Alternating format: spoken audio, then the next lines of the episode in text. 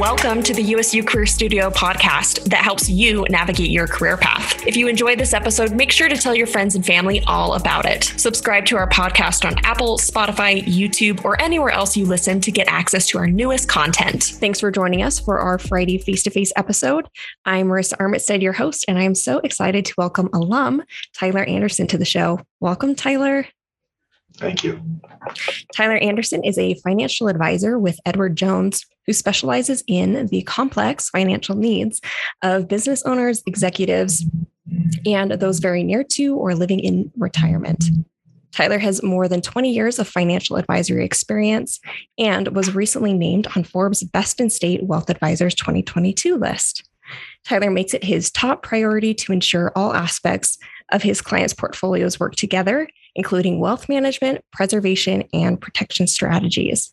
So, with that, Tyler, so excited to have you on the show today. Thanks for making time for a, a few minutes to chat.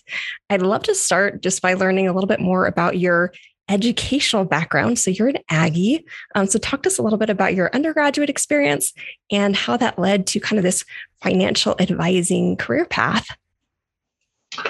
So, it's only been a few years ago that I was at Utah State. At least it seems like in my mind.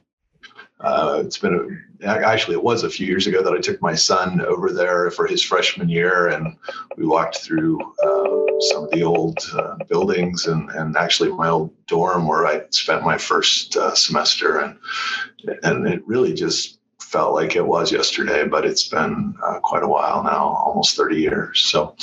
Um, uh, you know, and originally when I went to Utah State, I thought um, originally I had signed up to be an aerospace engineer, and that uh, Utah State has a very good engineering program, and that was kind of my original plan. But uh, after spending a, a, year there, I mean, one of the nice things about uh, getting an education at a place like Utah State is there's a pretty varied um, class schedule and, and, and initially you take a lot of general education classes and, and so it gives you a chance to see what uh, different industries or different jobs uh, might look like and and see if that's something you really want to do. I think it's fairly common for people to change their major a time or two after arriving. So um, needless to say, I didn't finish in um, aerospace engineering. I realized pretty quickly that that wasn't going to be the best fit for me. It was uh, mostly sitting in a room by myself doing math all day, and uh, that may be attractive to some, but I, felt like I needed more social interaction and a chance to work with people. So, so that switched. Um, and, and I still think, you know, sometimes people say, "What are you going to be when you grow up?" and and someday I do hope to grow up, but I, I, do feel like it took a few years, but I feel like it, at this point, it's what I'm supposed to do. It's what I'm good at. Um, I'm in the right place. But and I feel like that degree from Utah State was important in you know, maybe giving me a well-rounded background, but also giving me opening doors and giving me opportunity. Yeah. I love that. And can I dig a little bit deeper? Because I'm curious. Sure. Um, so many students, in fact, most students find themselves in that same position of, ooh, I thought I was going to love this major, and actually it's not a super great fit for me. How did right. you explore other options? Was it through kind of that general education? How did you find out about other options?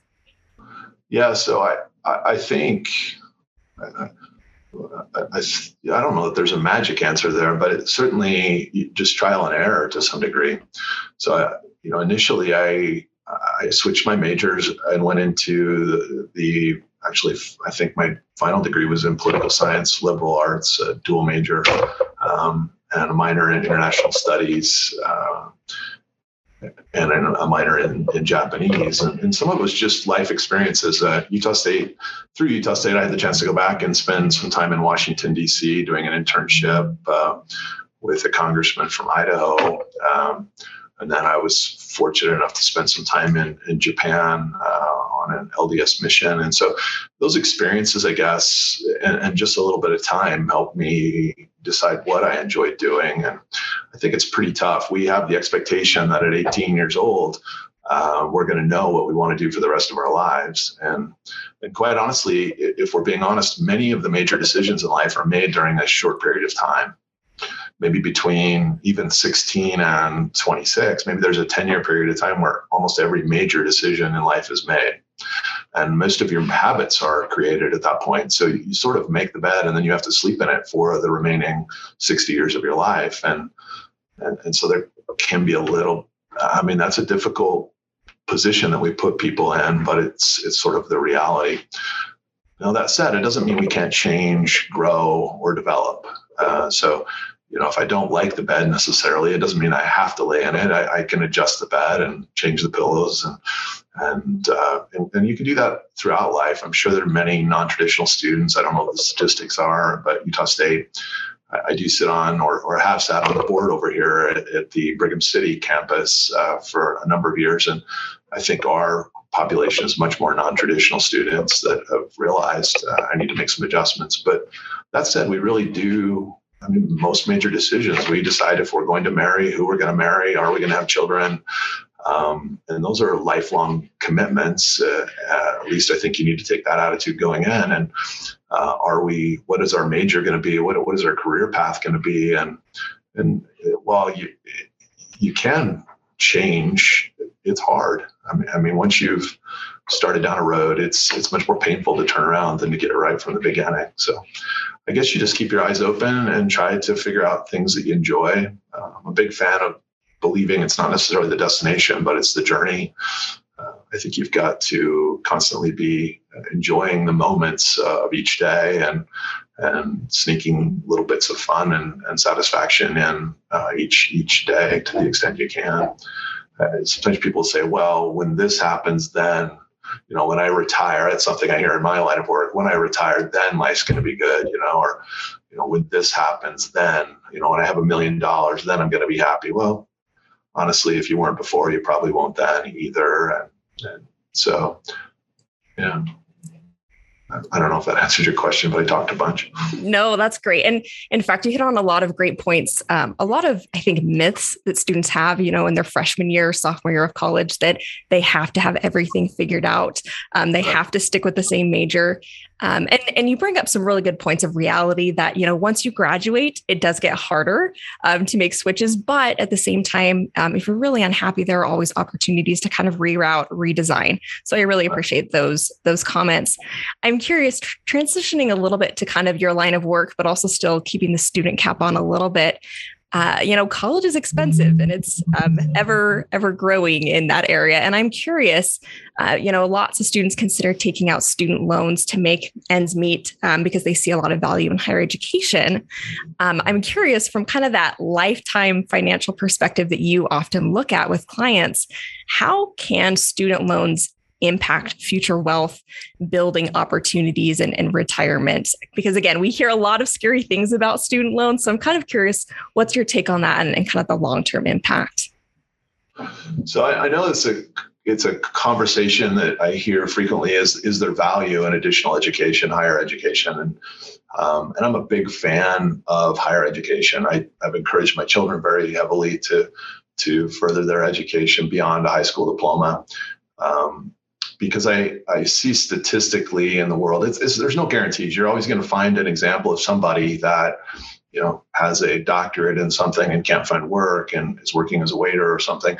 But but the truth is, if I just look at raw statistics, uh, and and we also look at downturns in the economy. I mean, I was a financial advisor in the Great Recession, 2007, 2008, 2009. I had many clients who'd worked their way up into companies um, get laid off, and and I saw that firsthand. It, it, and the, the truth is, and this is somewhat a- anecdotal evidence, but the truth is, we we saw those with uh, experience, uh, but not a degree. I felt like I saw those really struggle to find replacement work, um, and I saw those with a degree generally land on their feet uh, much quicker. And those with advanced degrees, frankly, if you look back at the statistical data, those with advanced degrees, master's degrees, and beyond honestly, they didn't feel that recession from a job unemployment standpoint very heavily.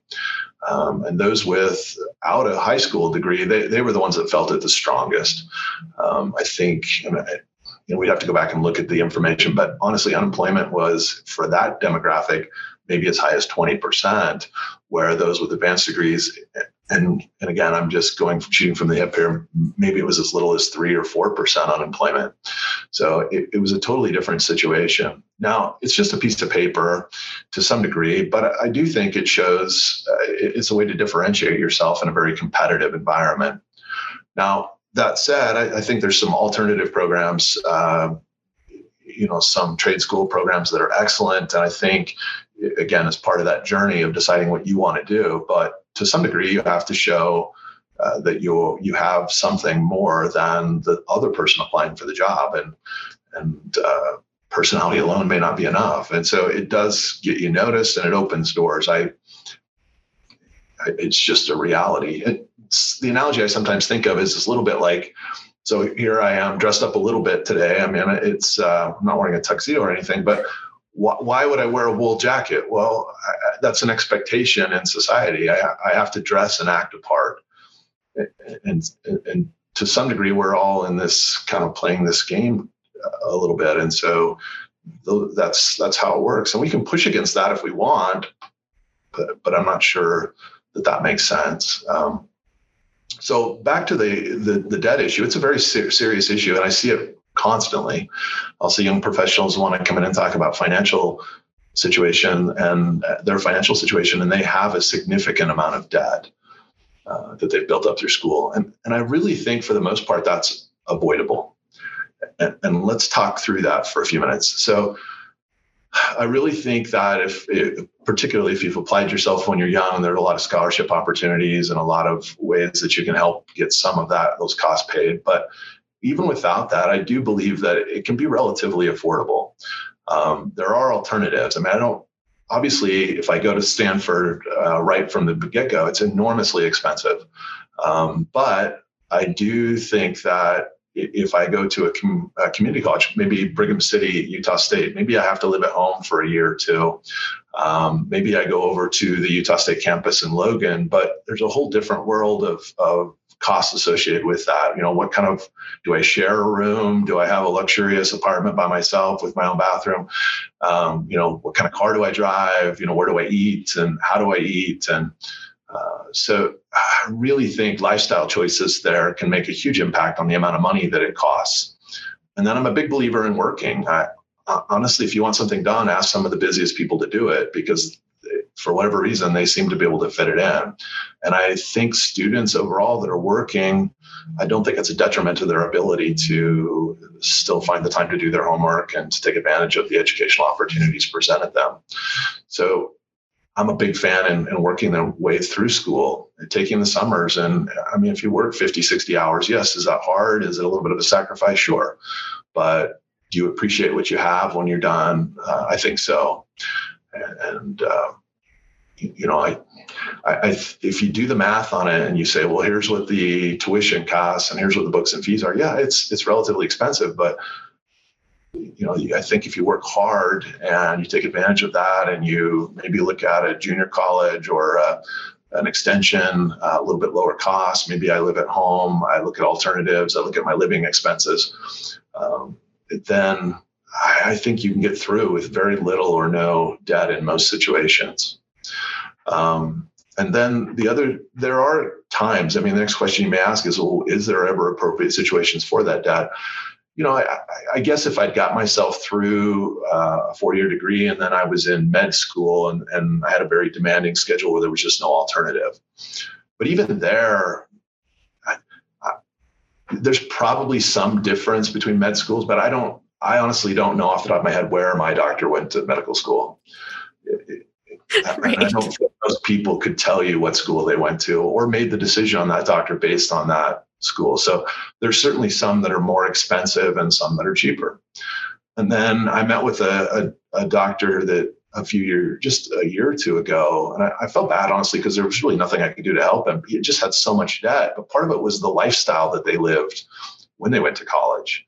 I mean, they had this expectation. Well, we need to drive a really a pretty comfortable car, a reliable car. Well, a new car and you know we, we need to live in a nice place and, and we've got to have these things because our friends do or we're playing this keeping up with the joneses and uh, i've heard this attributed to to will smith. I've heard it attributed to um, uh, Dave Ramsey, I don't know who, who, said it, but sometimes we we uh, we buy things we can't afford with money we don't have to impress people we don't even like, and and, and so you know we have to think through that and say is, is there any value in in trying to perpetuate a lifestyle that really at this stage in our life is unaffordable.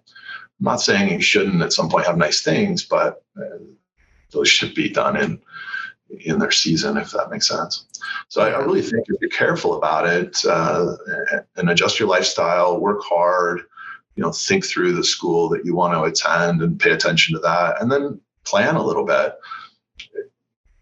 You know, I we waited a little while to have children. Um, now, does that mean that my younger kids I can't keep up with on the basketball court? Yes, it does. It, you know, 20 years ago, I, maybe I could have kept up. Now it's, uh, yeah, I'm a little. This, but that was a decision we made so that we didn't have to try to because kids are expensive and and even think through marriage and think through you know when i'm going to buy a house and all of those things uh, i see students trying to do those things uh, and maybe they need to wait. I mean, I waited until I had graduated to get married.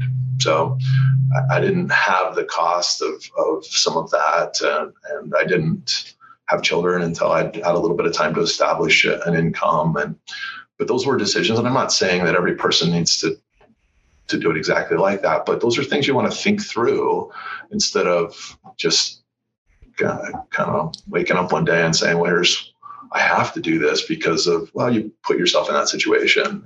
Was it a purposeful decision or did the wind blow you there?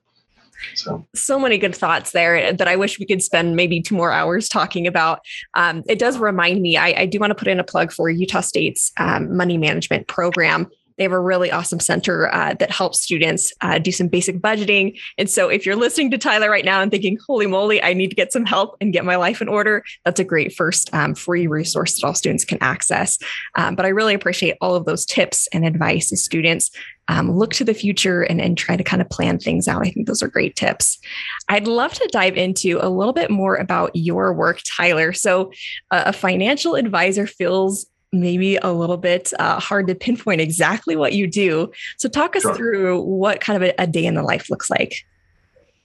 So, I think that there's there is a pretty varied. I mean, that's a title that can be thrown onto a lot of different people within the industry, and and it's a pretty loose title. So, personally, I, I mean, I work for a very large firm, Edward Jones, and I've been here for over 20 years. Um, we manage you know several hundred million dollars of it's mostly local people's money, but it is spread across the United States. I think 20 different states, and uh, and so I work with four four or five hundred families or uh, groups, and, and, we just we we help them with all aspects of money management. I, now I focus mostly on people that are nearing or at retirement. Uh, we walk them through the retirement process and, and help them prepare for that, have an income plan in place, make decisions in regards to the timing of Social Security and pensions, uh, understanding the risk level of their investments, and, and making sure that those uh, investments stay at the appropriate risk level, um, uh, helping them through the ups and downs of the economy or the markets. Um, and uh, then helping transition that wealth smoothly to the next generation uh, efficiently. I mean, uh, there's just a lot of little things that that little little things that have to be done correctly. Uh, just little things like the tax implications of what I'm doing. It can be as simple as the conversation of should I buy this new car? Well, you can afford to buy that new car, but what are the tax implications of pulling that money out? Should we consider a financing option and, and pull it out over three years to reduce your tax bracket? I mean, there's just so many little ramifications. Is that going to affect the uh, amount of your Social Security that's taxable? Is that going to affect your Medicare premiums? Um, and there's a lot of ancillary, um, you know, effects of, of making financial decisions. And, and so I, am here to advise them and walk them through that process and, and meet with them on a regular basis, uh, just to steer them through those uh, through those hurdles, I guess. Absolutely. Tyler, I can't believe we're almost out of time, but I do want to close with a, a two parter question here. Um, so, the first part is uh, I'd love to hear one of the hardest conversations you've ever had to have with a client and what that looked like. And then we'll have you wrap up with one of the happiest or most meaningful conversations you've had. So, great questions. Uh, so, the, really the hardest one is is just we make a plan and we come up with um, an income, and if and, and then the client doesn't live within that. Uh, I'm sure there's lots of other professions. I'm sure the doctor sits down and says, "Okay, you you got to lose 10 pounds, or or your your heart's going to give out." And it's really frustrating when you see them, you know, six months later and they've made no progress towards that goal. I'm sure for them, but in my case, it's very hard to see them say, "Okay, I can live within these parameters," and then not live within that. And we we very quickly justify. We do this with food. We do this with our health. We go, "I, I deserve this. I've earned this. I." What's the point of having the money if I can't spend it, enjoy it? I mean, there's a lot of rationale or rationalization that goes on in our heads to justify our behaviors, and and so that's difficult when I, when I'm when I'm telling the client, listen, you've got to rein it in. And, and then I've had a few clients over the years that haven't, and, and it's just I live in a small town. It's hard to see them in the grocery store knowing that their financial situation is precarious when it didn't need to be. So, and I have to be careful not to inflict my values on them. I mean, I just because this is my personality and and my strength doesn't mean that everyone will have that same background or uh, um, viewpoint, but still, that, that's where it's hard. But as far as best goes, I, I, think the very best part about my job is that when somebody talks to you about their money, it's a very personal. I mean, they really open the vault, so to speak. It's a very much you become part of their inner circle. Because generally, most of the relationships we have in life are pretty uh, shallow, to be honest. I mean, it's it's my neighbor, it's somebody down the street, it's one of my kids' friends, parents or and we talk about you know weather we talk about sports we talk about how their day went but we really don't talk about real deep uh, personal things and uh, and and so and we don't do that with very many people in life if we're truly honest there's a very small handful of people that we really confide in and and really open up about and when you tell somebody uh, the nitty gritty details of money uh, and, and you know exactly what they spend and how much they have in this account and what all of their properties and all of their net worth is and, and what exactly what their income is. I mean, think to yourself, how many people have you told exactly what you make per year to and exactly what's in your bank account? Because it's that's almost like undressing a little bit. You're you're really seeing uh, behind the behind the screen and and so they once you've done that you, you have this much more in-depth or intimate relationship in my opinion and and you you hear things and and they'll discuss things with you maybe they wouldn't discuss family issues and you know personal shortcomings or uh, you know sometimes i joke that i need a therapist couch in my office for them to lay down and where do we start but you really get to have this relationship with people that's much deeper and i I really enjoy that. You're part of their inner circle, and I value that trust uh, maybe as much as anything. So. I love that. I, I love ending on the note of uh, relationship building. And, and really, at the end of the day, we all get paid to solve problems. And a lot of us enjoy solving problems that have to do with people. So I love that we get to end on that note. Tyler, thank you so much for your time today. Really appreciate you.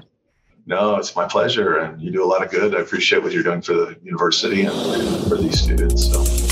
We hope you loved this episode of the USU Career Studio podcast. If you haven't already, make sure to subscribe and share this episode with your friends and family.